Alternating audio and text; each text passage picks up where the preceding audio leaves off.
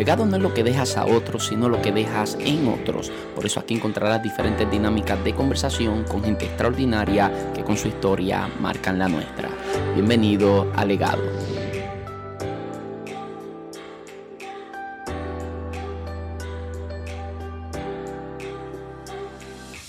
Saludos, muchas bendiciones. Mi nombre es José Luis Torres y esto es Legado. Bienvenidos a un nuevo episodio.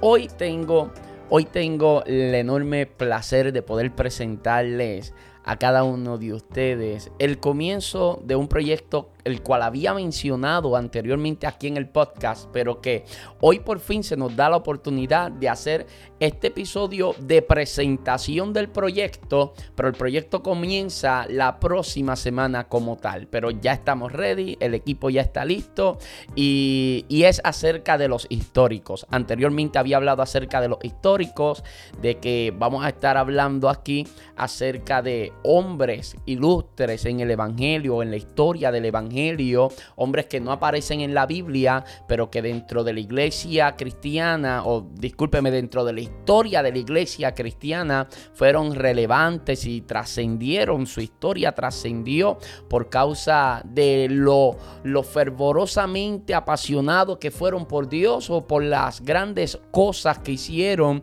dentro de la obra del Señor, para que así nosotros podamos ser eh, enseñados, educados, inspirados, en la vida de cada uno de estos hombres. Eh, nosotros tenemos un equipo de trabajo para punto de vista que se compone del evangelista Michael Santiago, el evangelista Juan Lara Cuente. Ambos están muy ocupados dentro de lo que son sus ministerios respectivamente. Lara Cuente está dando clases, Lara Cuente está haciendo muchas cosas en este momento. Michael está escribiendo su próximo libro, publicando y trabajando en la publicación de libros de otras personas.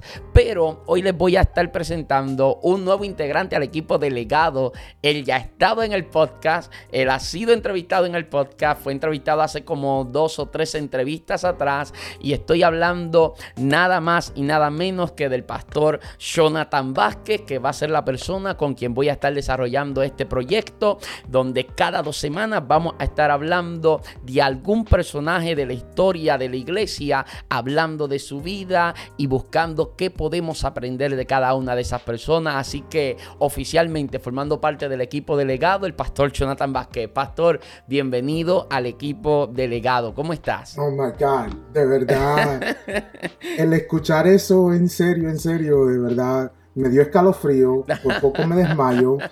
Ah, sinceramente, altamente honrado. Soy fiel oidor de legado. Legado ha sido de gran bendición a mi vida, tanto las entrevistas como punto de vista, ah, las cosas que haces entre familia en YouTube con tu esposa.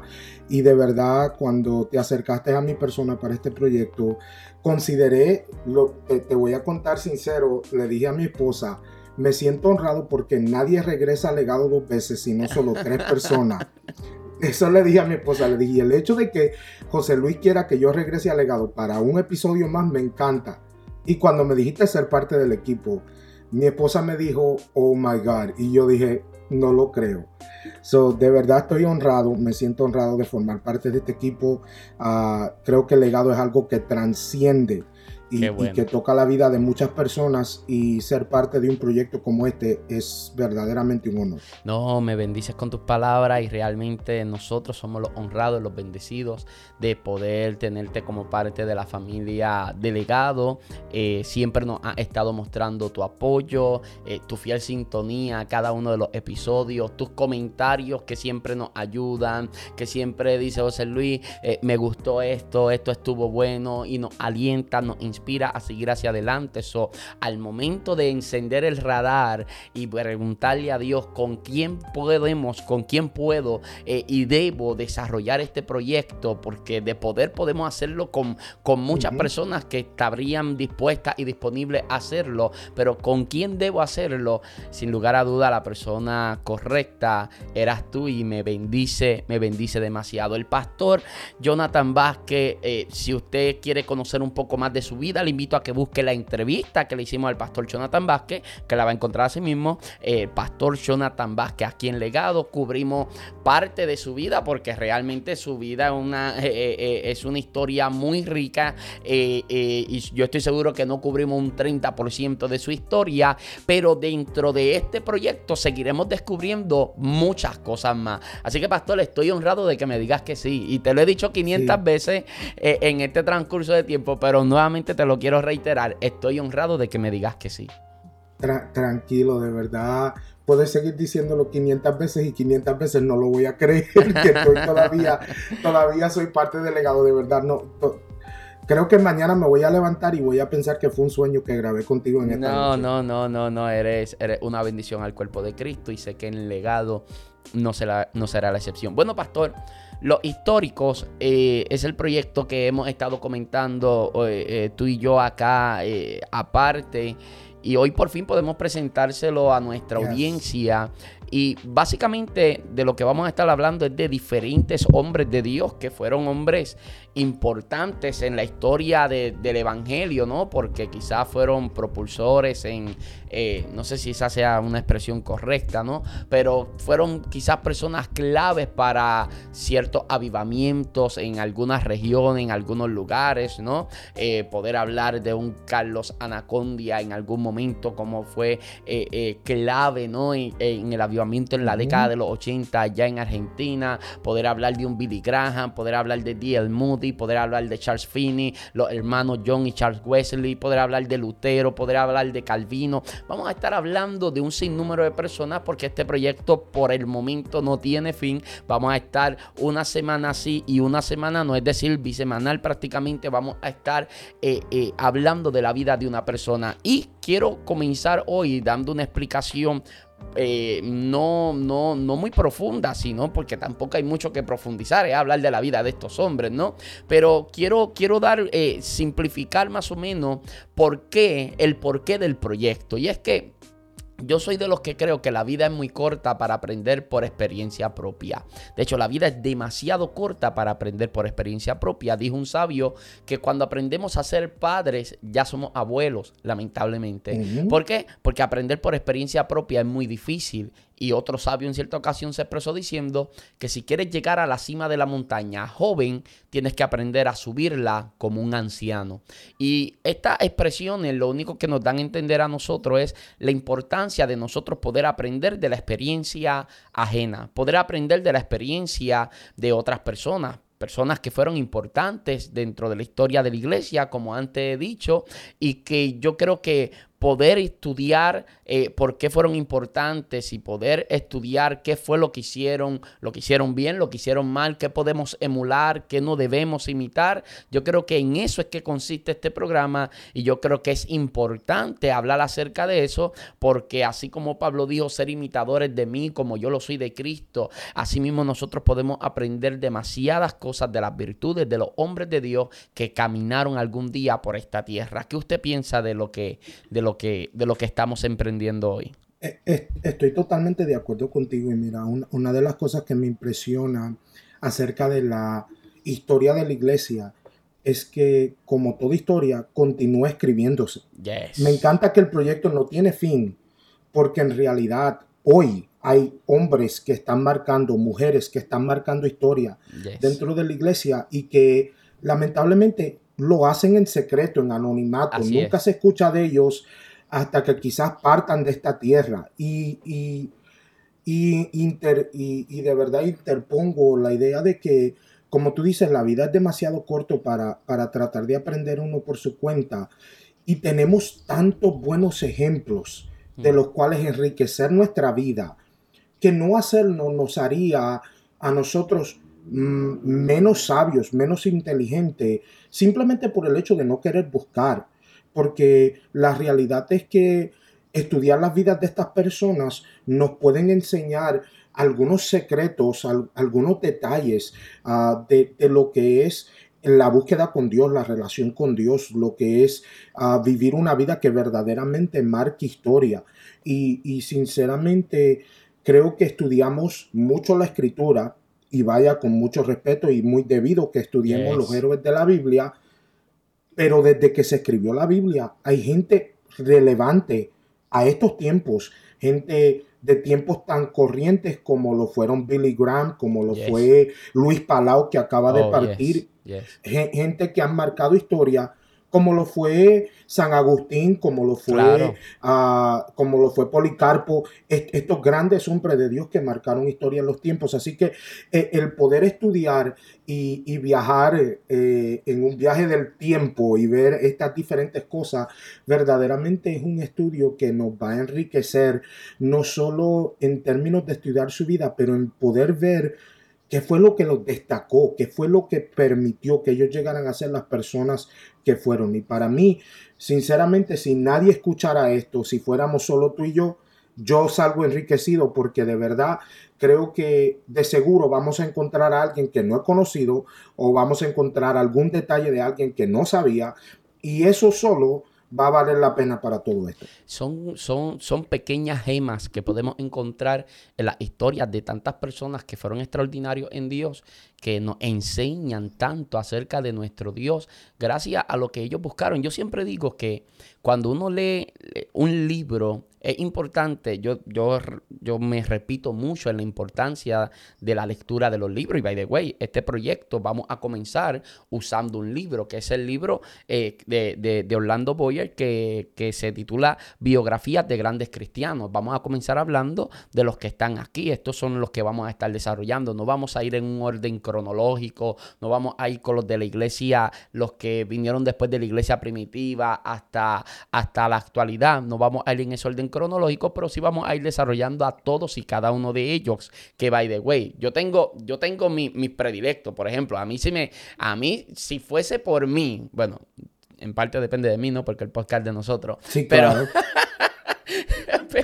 tú dices, tú dices, yo tengo mi predilecto. Pues, pues claro, en tu podcast tú, lo lanzaste. Charles Spurgeon para mí es, o sea, el príncipe de los predicadores, para mí, yo podría hablar de él no en un episodio. Es que yo me prescindía que Charles Spurgeon iba a tener una miniserie, solo, solo él. Sí, yo, yo, yo haría una serie solamente con, con la vida de él porque es una historia y eh, tiene tanto para dar. Demasiado. Diría que demasiado. Pero, ajá, quería decir eso, ¿no? Que vamos a estar basándonos en este libro de, Orlando Boyer. Pero, pero a lo que quiero, a lo que, a lo que quiero llegar, o a lo que quería llegar antes de, de interrumpirme a mí mismo, es que yo me repito mucho en decir que es importante la lectura, pero la razón por la que lo repito tanto, especialmente a una audiencia joven cuando tengo la oportunidad, es porque cuando yo leo un libro, posiblemente estoy leyendo algunos de los mejores pensamientos de su autor.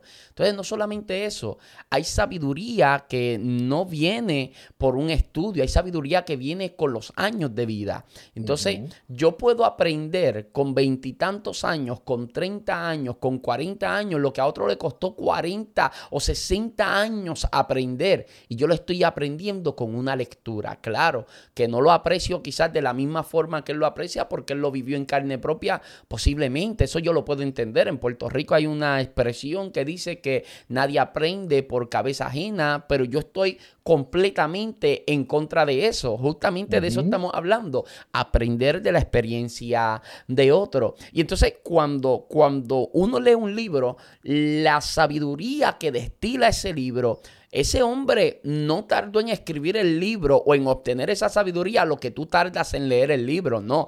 Él tardó años en hacer eso y quizás tú en una semana te lo leíste, recibiste toda esa, esa, sabiduría de alguien que le costó 40 años aprenderlo y tú lo recibiste en una semana. Por eso es importante leer y por eso es importante mantenerse conectado al legado para escuchar esta serie de los históricos. Y vaya, y vaya, te, añado porque estoy, estoy en total acuerdo contigo que podemos estar unísonos en nuestro desacuerdo en que no se puede aprender por mente ajena. Si fuera así, si fuera así, entonces ¿cuál es el punto de ser padre? Mm. Porque ese es todo el punto de ser un padre. Yo quiero que mi hijo aprenda por la experiencia mía, que él evite lo que yo hago, que ella evite lo que yo hago, porque a ella le convendría aprender. O sea, mi hija Eli yo no quiero que ella cometa los mismos errores míos. De que va a cometer los de ella, eso es cierto. Pero ojalá no cometa los míos. Claro. Porque si no aprende de mi historia, entonces no hice mi trabajo como padre. Y, para mí hay una razón por la que muchas de estas personas que son héroes le llamamos padres de la fe, padres de la teología, porque es que a través de su ejemplo nosotros estamos aprendiendo, estamos creciendo, estamos mejorando. Entonces, la realidad es que yo, yo recuerdo cuando yo estaba como asistente de mi mamá trabajando, ah, ella era pastora, ella me decía cosas y me decía, hoy no lo entiendes, algún día lo vas a entender. Así es. Y, me tardé cinco o siete años hasta que yo llegué al pastorado y el día que lo entendí, me acordé exactamente, ah, ella me lo dijo. y, y ojalá y hubiera habido el libro de su vida que yo hubiera podido leer y hubiera dicho, oh, cuando me confronte con esto, ya sé, ya sé lo que voy a hacer. Entonces, creo que, creo que realmente tenemos la dicha de tener la, historia escrita, ah, los consejos escritos de estas personas y dicho sea de paso, o sea, yo creo que tanto tú como yo, si tuviéramos la oportunidad de montarnos en el DeLorean de, de oh, Marty McFly, back, to the Future, de Back to the Future, nos hubiéramos ido a todos los tiempos a hablar con todos los teólogos grandes.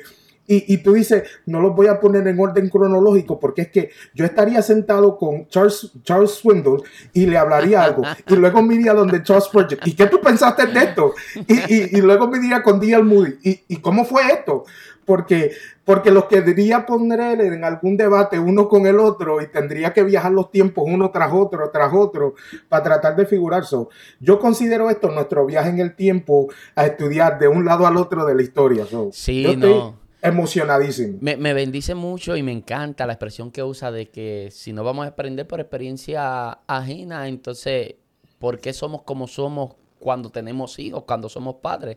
Me encanta esa expresión que, que, que, usaste y ese ejemplo que pones, porque yo creo que nuestros hijos no tienen que empezar donde nosotros empezamos, sino justamente lo contrario.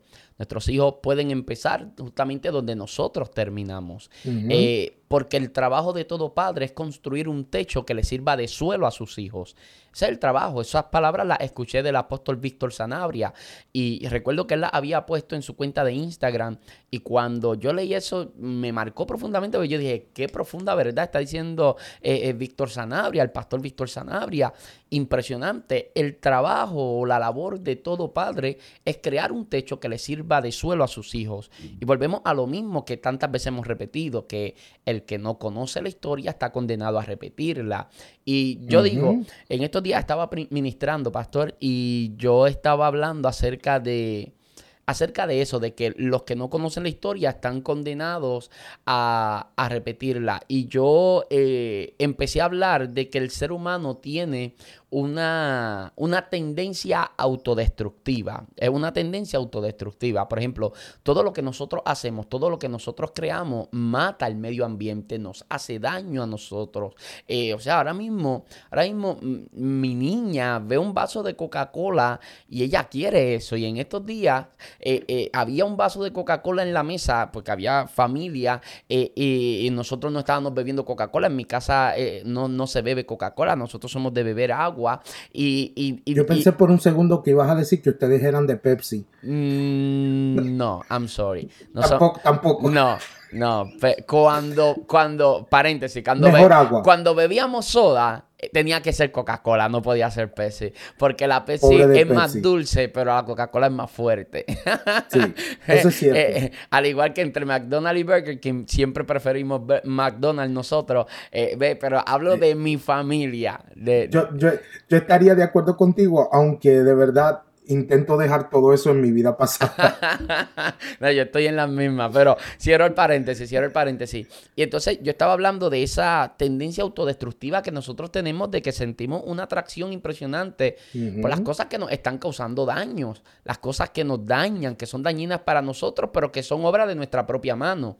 Y entonces la razón por la que seguimos con esta actitud o con esta, con esta, con este, con estos manejos autodestructivos es justamente porque olvidamos que antes de nosotros hubo gente exactamente como nosotros que estuvieron haciendo cosas parecidas a los nuestros que no funcionaron, que lo que hacía era causarle daño a ellos, daño a los cercanos, daño al planeta y volvemos a lo mismo. Esa tendencia autodestructiva casi siempre es promovida por causa de que nosotros decidimos ignorar la historia.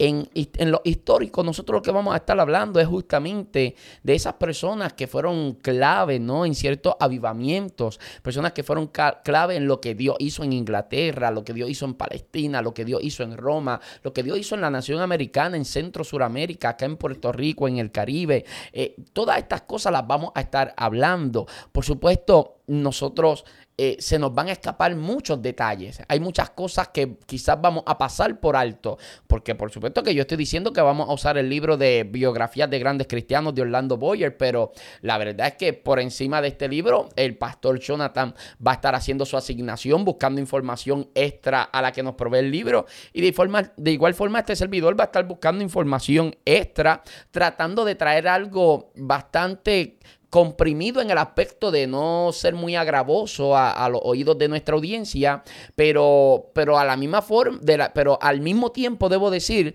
simultáneamente, no siendo agravoso, pero simultáneamente que podamos ser muy edificantes, tratando de tocar lo máximo posible dentro del tiempo, ¿verdad? Que tenemos en mente, que menos de una hora no será. Yo conociendo lo que habla el pastor y lo que hablo yo, bueno, mire, ahora mismo llevo cinco minutos sin, sin respirar. Eh, conociendo lo que, lo que nosotros hablamos, yo estoy seguro, yo estoy seguro que menos, de una hora es imposible. Definitivo, eso ya márquenlo en el calendario, sáquense una hora para escuchar los históricos y vaya, añado a lo que tú dijiste porque yo voy a hacer mi asignación, tú definitivo la tuya, pero invito, invito a los oyentes a que armen un debate y nos ayuden.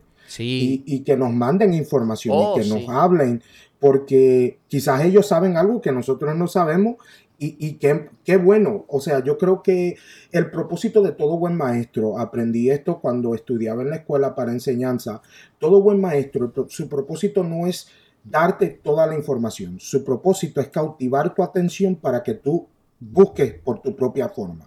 Entonces, nuestro deseo no es de darte toda la información, es ojalá provocar que te emocione tanto escuchar el nombre, la historia de uno de estos héroes, que tú luego te agarres un libro y te lo leas completito o te metas al internet y busques acerca de esta persona y, y puedas desenvolver el tema de tal forma que ojalá encuentres cosas que nosotros no encontramos. Y es importante eso. que también en los comentarios nos digan, o en las, a través de las redes sociales, que de hecho en la descripción de este podcast van a encontrar los links a las redes sociales del pastor Jonathan Vázquez y los links a las redes sociales mías, que nos pueden escribir tanto por Facebook como por Instagram, nos pueden escribir, miren, eh, eh, para, para... Hashtag los eh, históricos. los históricos, sí, escriben hashtag los históricos y también nos envían, nos envían, mira, mi petición es que hagan el de Sharpsburg mi petición es Charles Finney, mi petición es Gigi Ávila, mi petición es, yo, yo quiero a, fulano de tal, Billy Graham, ok, y lo desarrollamos, trabajamos con esas personas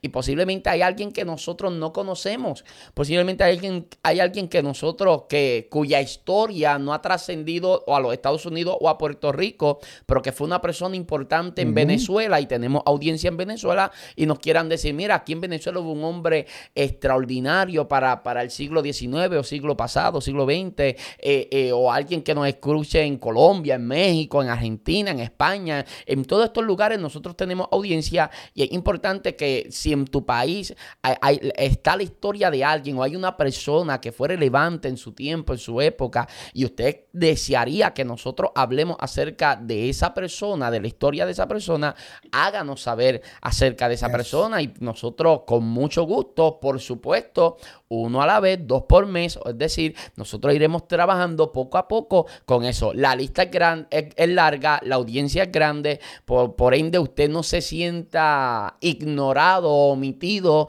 por el hecho de que el próximo episodio no sea la persona que usted quería que nosotros habláramos. No quiere decir que no lo vimos, quiere decir que hay mucha gente de quien hablar. Sí.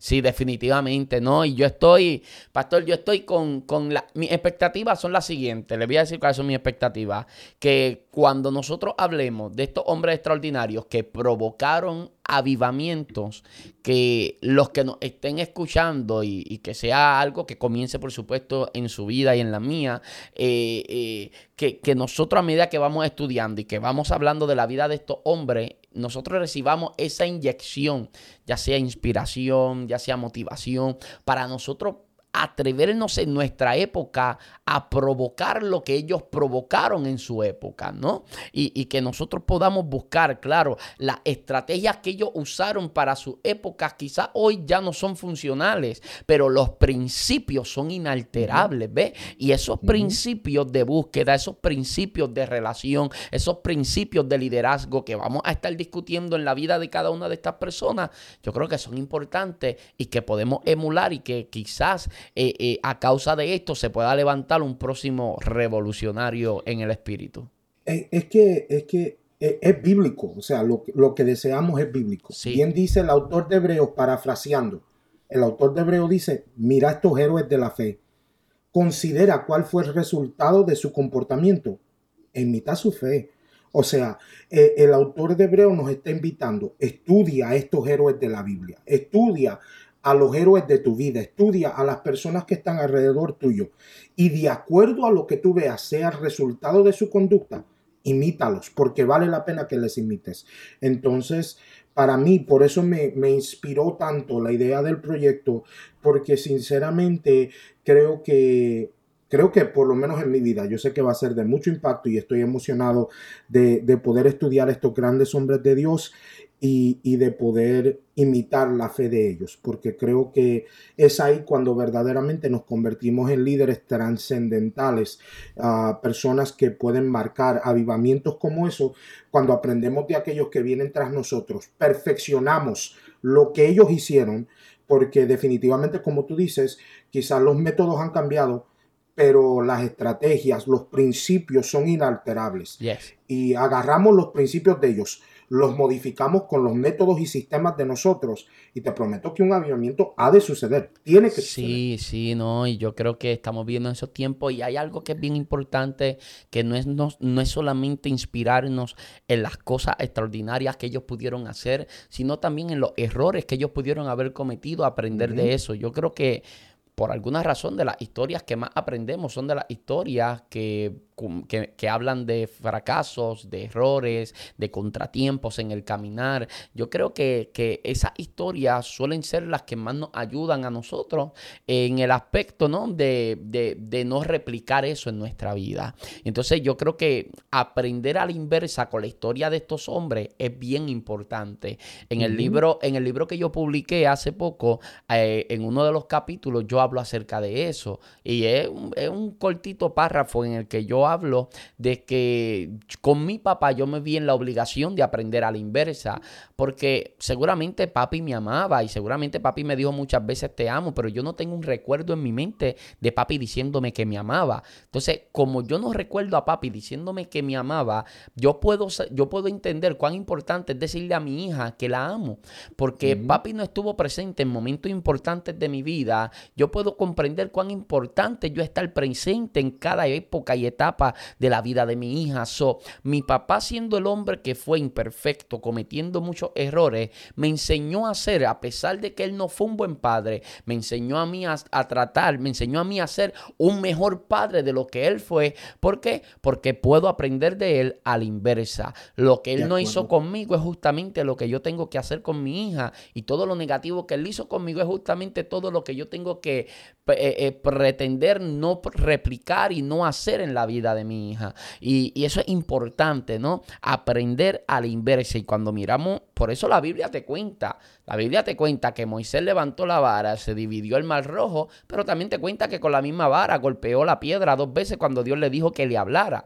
Y la razón por la que la Biblia lo hace es para que nosotros veamos que eran hombres sujetos a pasiones como nosotros, que eran vulnerables, que eran impulsivos en ocasiones, que cometían errores, pero te cuenta lo, lo, lo loable y te cuenta lo menos lo, menos honroso de ellos, lo bueno para que lo imitemos, lo menos honroso simplemente para que lo evitemos. Yo creo que eso va a ser fundamental en esta serie que vamos a estar desarrollando. De acuerdo, yo estoy, yo estoy muy en acuerdo y, de verdad, o sea, creo que, que en muchas ocasiones cuando miramos héroes tendemos a blanquear los errores de ellos para que parezcan más heroicos, más tremendos, más perfectos. Me gusta eso. Ah, me, impresiona.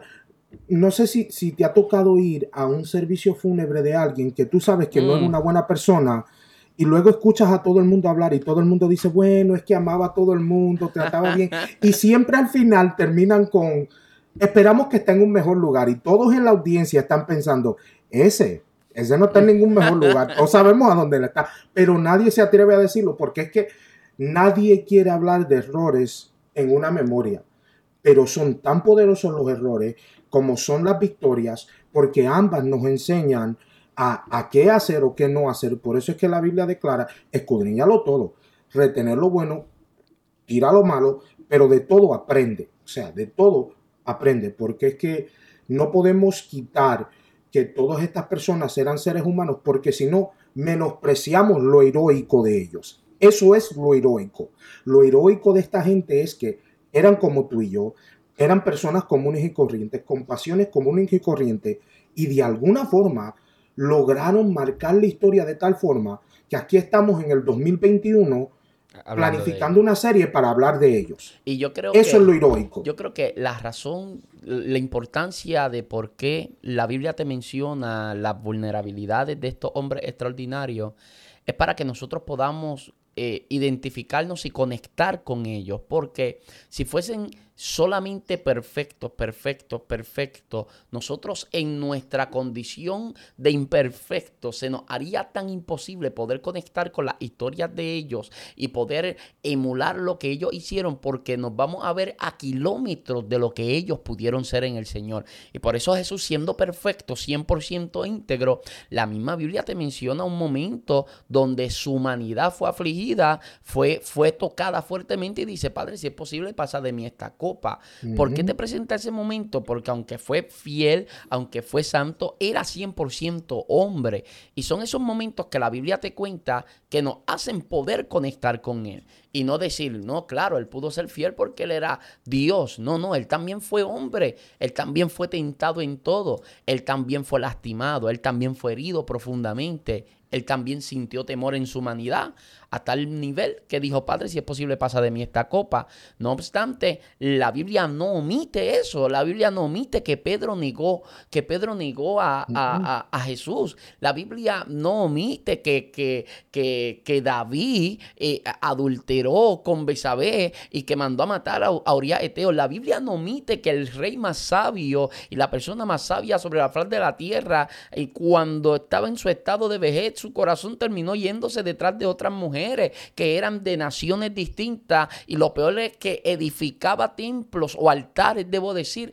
para que adorara cada cual a su Dios. Y lo que estaba haciendo era llevando indirectamente la nación a una prostitución espiritual. O sea, fueron hombres extraordinarios, no les restamos a lo sabios que fueron, no les restamos a lo poderoso que fueron, no les restamos a lo extraordinario de su historia, pero esa área de vulnerabilidad es la que hace que nosotros conectemos estemos con ellos. Es como yo digo, es como yo le digo a, algunos compañeros ministros, como cuando estoy allá en Tampa contigo y estamos eh, comiendo, a, veces tenemos muchas conversaciones de lo que es la dinámica pastoral. No, no, no a veces, siempre, siempre. tenemos, eh, tenemos conversaciones de horas hablando del ministerio y hablando de 20 cosas. Y, una de las cosas que yo estaba hablando con, con unos ministros, yo le estaba diciendo, o sea, cuando nosotros nos presentamos como que siempre somos fuertes, la gente se desconecta de nosotros porque no están viendo la realidad.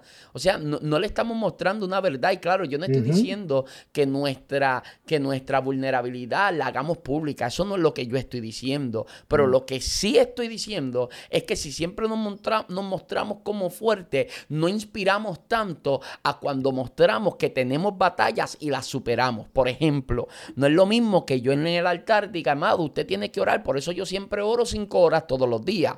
Yo no inspiro tanto diciendo eso. Nacho, tú dices eso, yo te dejo de escuchar. Oh my God. no, no, yo, digo eso y soy el embustero. Y soy el mentiroso, el embustero más grande de la historia. O sea, yo creo que inspira más el ministro que desde el altar viene y dice, amado, orar cuesta. Yo me arrodillo y me da sueño, pienso en lo que pasó, en lo que va a pasar. Me quedo dormido. Me quedo dormido, me pasan mil cosas, amado. Orar me cuesta, tengo que batallar conmigo. Mi cuerpo no le gusta postrarse. A mi carne no siente orar, mi carne no siente ayunar, mi carne no siente ir al templo, mi carne no siente congregarse, mi carne no siente nada de eso. No obstante, ah, yo tengo que ejercer un dominio propio, batallo contra esto, pero oro. El que está sentado en la última banca de la iglesia y está escuchando eso, que está pensando que es un fracaso porque no ora más de cinco minutos y se queda dormido, se siente inspirado y dice, espérate, si el pastor le cuesta orar, entonces yo no estoy tan mal. Entonces, entonces esto es normal, no es que yo estoy mal, esto es normal y a veces los jóvenes Mira, te voy a decir algo, pastor. Esto lo dije ayer ministrándole a un grupo de jóvenes. Y a veces la gente me pregunta que cuánto yo oro. ¿Y sabes por qué yo le cambio el tema? Porque estoy seguro que mi respuesta nunca va, a solucionarle. Ah, estoy de acuerdo. estoy de acuerdo contigo. Yo estoy seguro que lo que yo le diga no va a estar al nivel de las expectativas de, lo, que ellos esperan. de lo que ellos esperan. Porque yo no oro tanto como quizás ellos creen que yo estoy orando. No es que no oro, pero quizás yo no leo tanto como ellos creen que yo estoy leyendo. Y no es que no leo. Pero entonces es importante que uno, que uno sea transparente. Esa transparencia que los autores de la Biblia, que, los autores de cada libro muestran respecto a los personajes. Vamos a hablar de lo loable, pero vamos a hablar de, lo, de, de las cosas que no fueron tan buenas en la vida de ellos, pero que también de eso se puede aprender. Entonces eso es importante. Entonces, a través de la vulnerabilidad de estos hombres de los que vamos a estar hablando, también podemos aprender grandes cosas. Eh, estoy, estoy totalmente de acuerdo y mira, y, vaya, ah, para mí una de las frases más importantes en el ministerio es transparencia porque creo que en muchas ocasiones permitimos que la hipocresía sea el centro de nuestro sermón en vez que la transparencia. Mm. Y creo que un sermón con transparencia es más valioso que un sermón con perfección. Y, sinceramente, te soy franco, cuando yo era jovencito, yo, algo que, como tú dijiste, en, en realidad, cuando me entrevistaste, creo que hablamos el 20%, el 10% de mi vida. Y, escuchando una entrevista que hiciste con Emi Trejo, oh, tremenda entrevista, by the way. Ah, escuchando la entrevista con él, él es muy transparente. Y, algo, y algo que me acordó fue en, en mi vida en un momento particular, yo tuve una adicción a pornografía, pero increíble, pero horrible. una conversación que, tú y yo tuvimos allá en Tampa. Sí, una, cosa, una cosa, pero seria, horrible. Y, todo este tiempo yo estoy en la iglesia, soy líder. en un momento de esto, yo, yo era presidente de los jóvenes. Y, y, no lo digo para que la gente piense cómo se atrevía a él. No, no, no, no. Es que yo tenía una batalla real. ¿Y sabes lo que provocó cambio en mi vida? En un momento particular estaba escuchando un predicador que predicó acerca de Pablo y leyó la porción a donde Pablo escribe, lo que yo quiero hacer yo no lo hago. Y lo que no quiero Pero él lo pone, él lo pone en el marco de primero presenta todo lo que Pablo ha logrado tremendo. Dice, este es el escritor de una tercera parte de la Biblia, fundó tantas iglesias, hizo todo esto. Y luego dice, pero te está diciendo yo peco todos los días. Lo que quisiera hacer no lo hago. Las cosas con las que yo quisiera detestar, echar a un lado, esas no puedo. Y si él, él no pudo vencer esto, que yo esté batallando con algo, eso no es nada. Yo no soy mejor que él. No, y, y, sinceramente me abrió el corazón tanto. Cuando usted ministra eso a los jóvenes y usted habla de que fue adicto a la pornografía, ¿sabes cuántos de los jóvenes de nuestras congregaciones están, están, adictos a la pornografía? Y cuando ven a un ministro, un pastor que se atreve a hablar de que yo estuve atado a la pornografía con transparencia y, y, por qué no se puede hablar, por qué no se puede hablar, o sea... Yo he tenido, como tú dijiste con Emi, yo he tenido ministros que me han escrito, personas que son predicadores ahora, que me han dicho, pastor, yo estoy luchando con, estoy ahora luchando con lo que tú estás luchando. Mira. ¿Cómo lo hago? ¿Cómo salgo?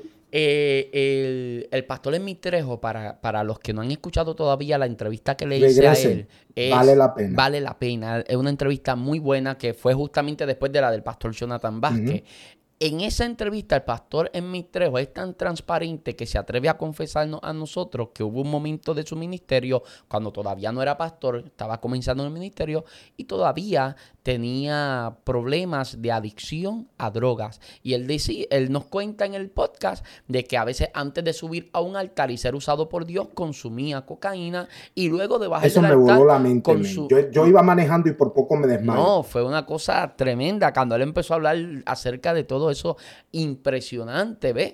Porque entonces estamos viendo un hombre que es completamente transparente. Entonces, esas cosas pasan esas cosas pasan. A veces más frecuente de lo que pensamos. Es, mucho más frecuente. O sea, cuando la gente dice, no, fulano de tal tuvo un problema con su secretaria, tuvo un problema eh, eh, con, con, con, esta, con la otra, un problema de falda, un problema económico. Eso no salió de, eso no nació hoy y explotó mañana. Estas son cosas que van pasando de tiempo en tiempo, es decir, o que viene pasando hace mucho tiempo.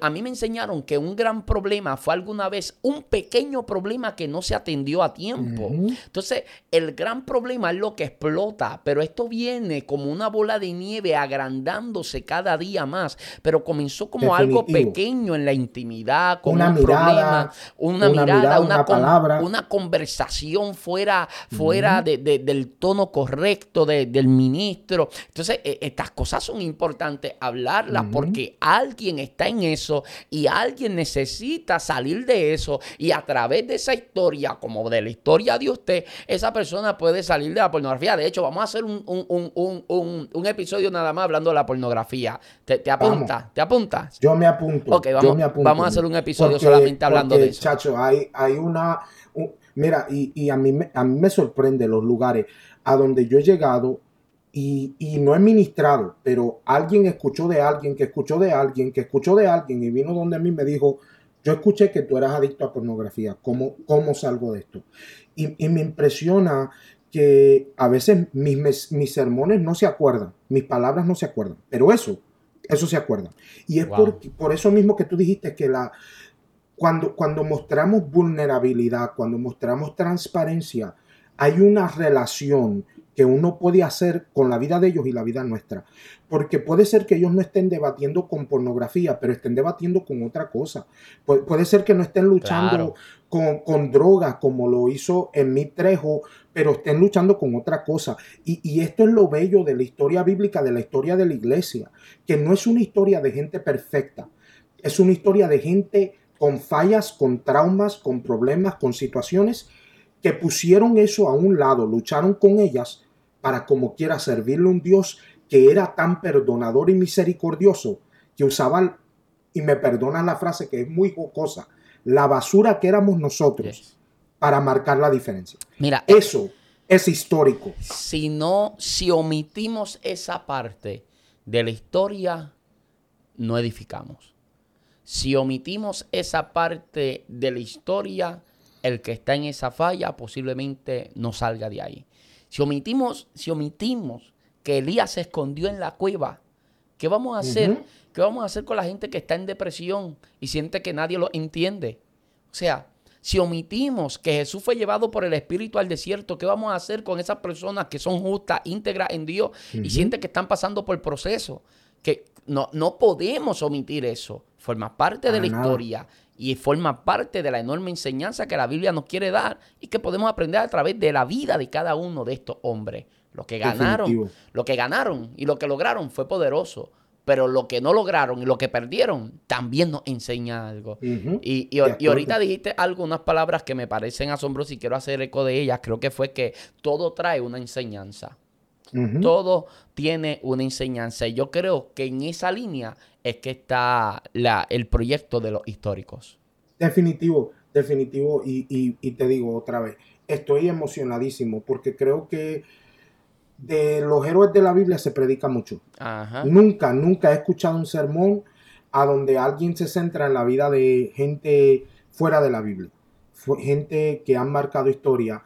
Si los mencionan, si hablan algo de ellos, pero creo que la idea de sacar a esta gente del marco de un libro y ponerlos en una posición a donde podamos descifrar ah, desenmascarar toda su vida, sacar todo y, y, hablar de los detalles que son más pertinentes y armar una conversación de cómo se relaciona a nosotros, realmente creo que va a ser de mucha bendición. Y otra vez, yo agradezco a los que nos van a oír, pero si entabla esta, esta conversación solo tú y yo, I'm fine. A mí, a mí me bendice. No, igual yo, igual yo, yo sería súper, esto me bendice a mí eh, eh, como primeramente como persona, como cristiano, como ministro. Esto a mí me, me, va a ayudar mucho y me va, me va a bendecir mm, demasiado. Y yo creo, estoy ansioso ya de que podamos publicar el primer episodio. Dijimos que, que oh, este episodio va a ser bien cortito porque vamos a presentar, pero si fluye. Y, y, ya para que se den de cuenta que esto no va para corto, llevamos 45 y pico minutos hablando, que presentando un programa.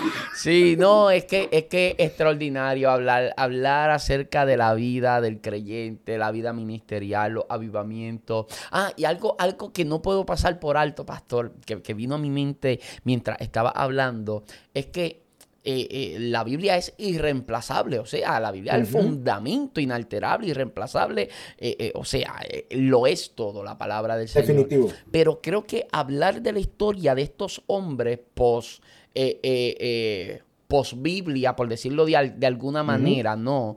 Eh, es, es, presentarle a la gente la evidencia de que lo que pasó en la Biblia siguió sucediendo en la historia. Eso es importante. Eso no se quedó en la iglesia primitiva, eso no se quedó con Pablo. Pablo murió, pero el avivamiento siguió. Juan murió, pero el avivamiento siguió. Pedro fue crucificado, pero el avivamiento siguió. Es importante hablar acerca de todo eso. ¿Ve? Sí, y, y vaya, vaya, discúlpame porque sé que esto va a armar un, otra conversación por otro lado. Pero, pero chécate. La importancia de eso es, es más de lo que te imaginas, porque una de las cosas que escucho frecuentemente, siendo de la generación de nosotros, es, bueno, es que el Señor ya no se mueve como se movía antes. Es que Dios ya no hace lo que hacía antes. Si tú hubieras estado cuando yo estaba, si hubieras visto lo que yo vi, pero lo que esto nos enseña es que lo mismo que se movió en la iglesia primitiva, se movió en estos hombres históricos. Y lo mismo que se movió en estos hombres históricos, se mueve ahora en nosotros. O sea, lo que nos enseña es la continuidad del Evangelio y, de, ese, de ese movimiento pentecostal del Espíritu Santo, ese avivamiento poderoso a través de todos los tiempos y que puede ser que la manera en la que se ha manifestado muestre diferente, pero sigue siendo el mismo avivamiento fluyendo desde el momento que Cristo vino hasta este momento en el que estamos nosotros ahora, hasta el día que Él regrese. Después de nosotros van a haber gente que van a hablar, ojalá, de las cosas que nosotros hemos hecho. Y ojalá que ellos digan lo mismo que se movió en Swindle, lo mismo que se movió en Moody, lo mismo que se movió en, en, estos grandes héroes de la Biblia, en Lutero, en Wesley. Eh, ojalá, ojalá que digan, también se movían los héroes del siglo XXI, Así es. En, los héroes de este tiempo. Ojalá y digan eso, porque si alguien cuenta nuestra historia y dice eso, eso es lo que yo quisiera que dijeran. Que dijeran, no se parece lo mismo, pero sigue siendo el mismo avivamiento. Ese es mi deseo. Sí, y, yo creo que también lograr romper ese pensamiento de lo insuperable, porque todos recordamos nuestro primer amor y tiempos pasados con, con, nostalgia, es natural, ¿no? Nosotros, yo, o sea, yo escucho la música de cuando yo estaba en mi primer amor y yo siento que eso es música espiritual de verdad. Y no es que la música de ahora no sea tan espiritual, es simplemente que la recuerdo con nostalgia y me encanta cuando yo estaba en mi primer amor y de momento uno escucha esa música vieja de René González y uno dice, eso es o De Marino, o, o, música. O, escucha música de Marino y te acuerdas de, estar en la iglesia siendo un niño. Ve, hay, hay cosas, ahorita, ahorita, mira, sí, no, es terrible. Ahorita estaba yo aquí tocando, tocando la guitarra con mi niña y estaba mi mamá y mi esposa, estábamos hablando aquí y yo estaba con la niña tocando la guitarra y estaba cantando un, un, himno de himnario, del himnario de gloria de la iglesia pentecostal. A los que dicen que el himnario de gloria ya no se canta. No, no. Todavía lo Y yo estaba cantando un himno del himnario de gloria aquí, cantándoselo a mi hija, digo, cantándole al Señor junto con mi hija.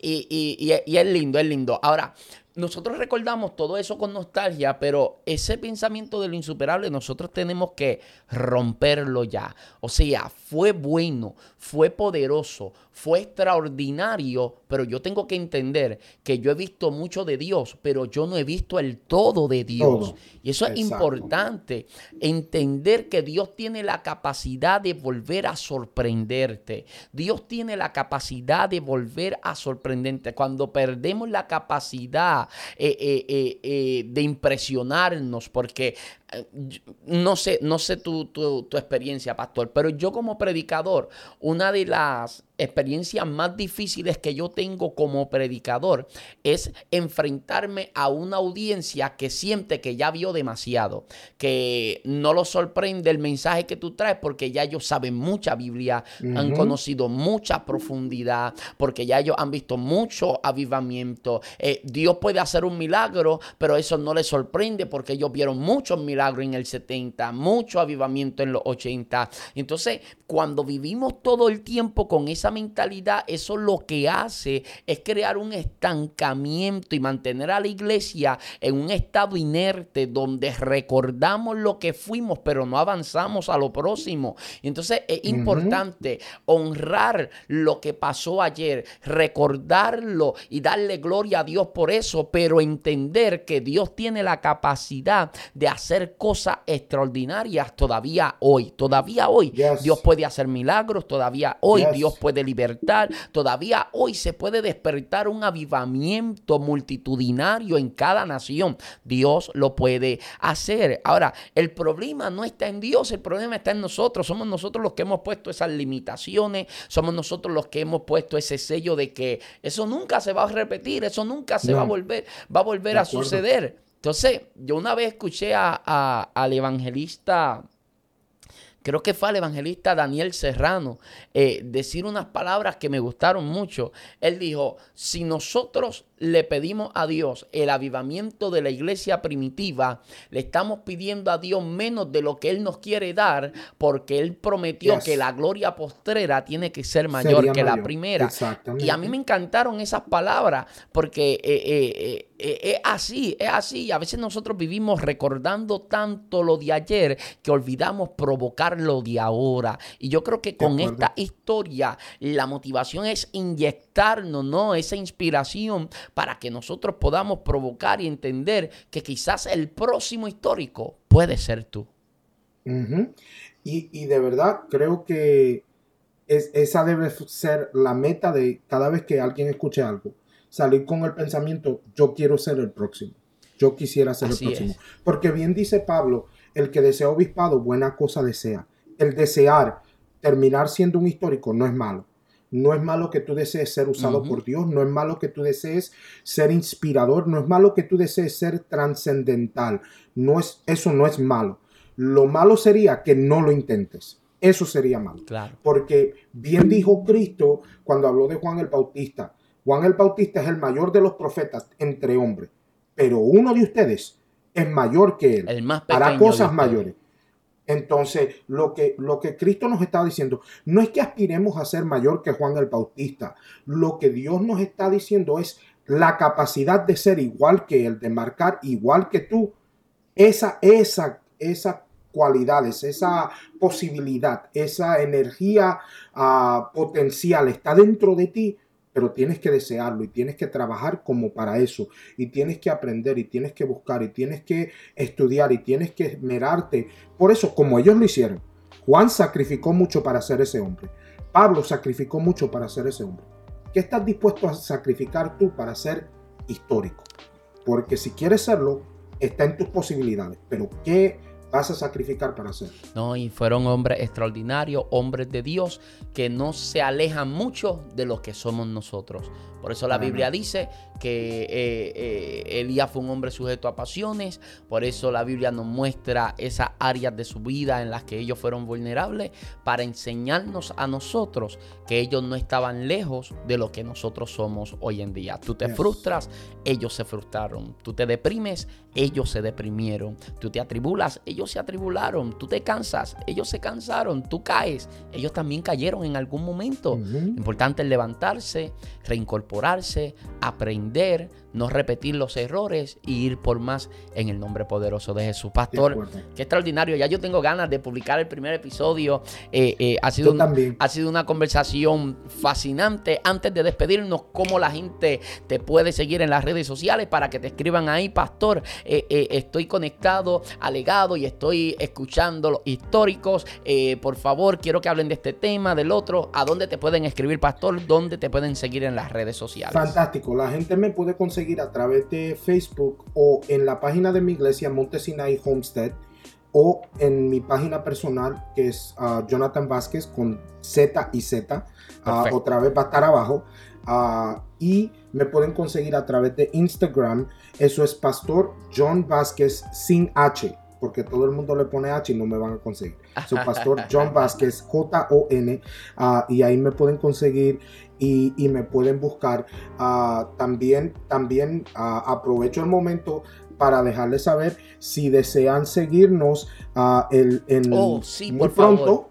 Muy pronto voy a tener a, José Luis con nosotros en, lo que es el podcast que el Señor nos ha permitido lanzar. Se llama Formation Podcast en español y vamos a tener a José Luis muy pronto, así que no se pierdan el episodio, va a estar fascinante. De verdad que estoy emocionadísimo de, de, lanzarlo. Búsquelo en todas las plataformas de podcast. Eh, importante. A donde mismo encuentren alegado, eh, ahí van a encontrar a Formation Sí, sí, sí, son del mismo ADN. Es importante que vaya en este momento, nos está escuchando, busca ahora mismo a Formation Podcast del pastor Jonathan Vázquez para que pueda escuchar. Recientemente tuviste a Michael Santiago ahí. Estuvo terrible. Wow. Terrible. vaya y escuche eso. No se pierda Formation Podcast eh, apoyar Formation Podcast es apoyar legado, es apoyar a nuestro equipo de trabajo. Y viceversa. Y, viceversa, y viceversa. Así que, que, gracias, Pastor Jonathan. Ustedes saben que a mí me consiguen como José Luis Torres en todas las redes sociales. De igual forma, aquí abajo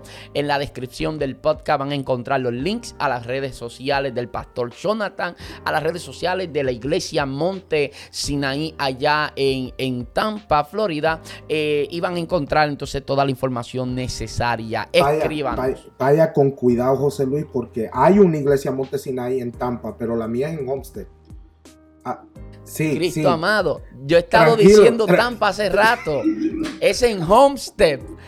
Porque, Eso es transparencia. transparencia total. Que, no sé por qué hace rato estoy diciendo Tampa. Porque es que, es que los fascinantes de Miami, como, como los fascinantes de Florida, es Tampa ahora mismo. Pero, pero, pero Homestead está tremendo oh, Así que, que pueden venir, pueden venir a Montesina y Homestead. Y de paso pueden ir a Montesina y Tampa. Hay una, hay una también allá. El Señor sabe, mira, estamos promoviendo esa iglesia. Alguien vaya, alguien que nos está escuchando va a llegar, a, esa iglesia. Y, Tampa, y van a decir, estoy buscando al pastor Jonathan. no, o, mejor aún, hay alguien que, que llegó a los Estados Unidos, se mudó recientemente, está, está estableciéndose en Tampa, está buscando una iglesia para congregarse, no consigue iglesia, está orando y va a buscar Monte Sinaí de Tampa para congregarse. Bueno. Dicho, conozco al pastor, son saludos al reverendo José Negro. qué bendición, qué bendición. Sí, sí, mi gente, no es, no es en Tampa, es en Homestead. Estamos eh, eh, allá, ya, ya, ya, ya eso es Miami prácticamente, ¿no? Sí, todo el mundo, todo el mundo le dice Miami, aunque estamos al sur, un poquito al sur, pero vaya, dentro de la jurisdicción de Miami. Es como decir eh, Ponce y lo demás es el parking, ya tú sabes. importante, importante. Sigan al pastor Jonathan Vázquez, la iglesia Montesinaí de Homestead, de Homestead. También la de Tampa lo puede hacer, pero la de Homestead, la de Homestead. Eso va a quedar en historia, va a quedar en historia. Así que eh, eh, no les tomo más tiempo, no les retengo más. Recuerden seguir el podcast legado, clasificarlo con cinco estrellitas, dependiendo en cuál sea la app que nos pueda estar escuchando. Compartirlo para que pueda ser de bendición a la vida de alguien más. Si tú estás eh, aprendiendo de la palabra del Señor, desarrollándote, al igual que nosotros, yo cometo tantos errores, he dicho tantos disparates, pero estoy siendo formado, estoy aprendiendo, no me detengo porque alguien me diga, hiciste esto mal, hiciste lo otro mal. Lo importante es aprender, eh, eh, dejarse corregir, desarrollarse y avanzar a lo próximo. Cuando te dejas corregir, tú creces, tú, tú te expandes, eso es importante. Y en este podcast, podcast no te están hablando dos maestros, te están hablando dos aprendices, te están hablando dos personas que lo único que tienen es pasión por lo que hacen, más nada. O sea, nosotros no tenemos mucho más que inyectarte que pasión. Vamos a hacer nuestra asignación, pero lo que tenemos es pasión. Así que si usted cree que esto le puede ayudar a alguien más, compártaselo y dígale, hey, tienes que estar pendiente a la serie Los Históricos y también, por supuesto, de paso, consumir todo el contenido que tenemos acá en Legado, que de seguro va a edificar y mucho tu vida. Ahora sí, será hasta una próxima oportunidad. Dios les bendiga.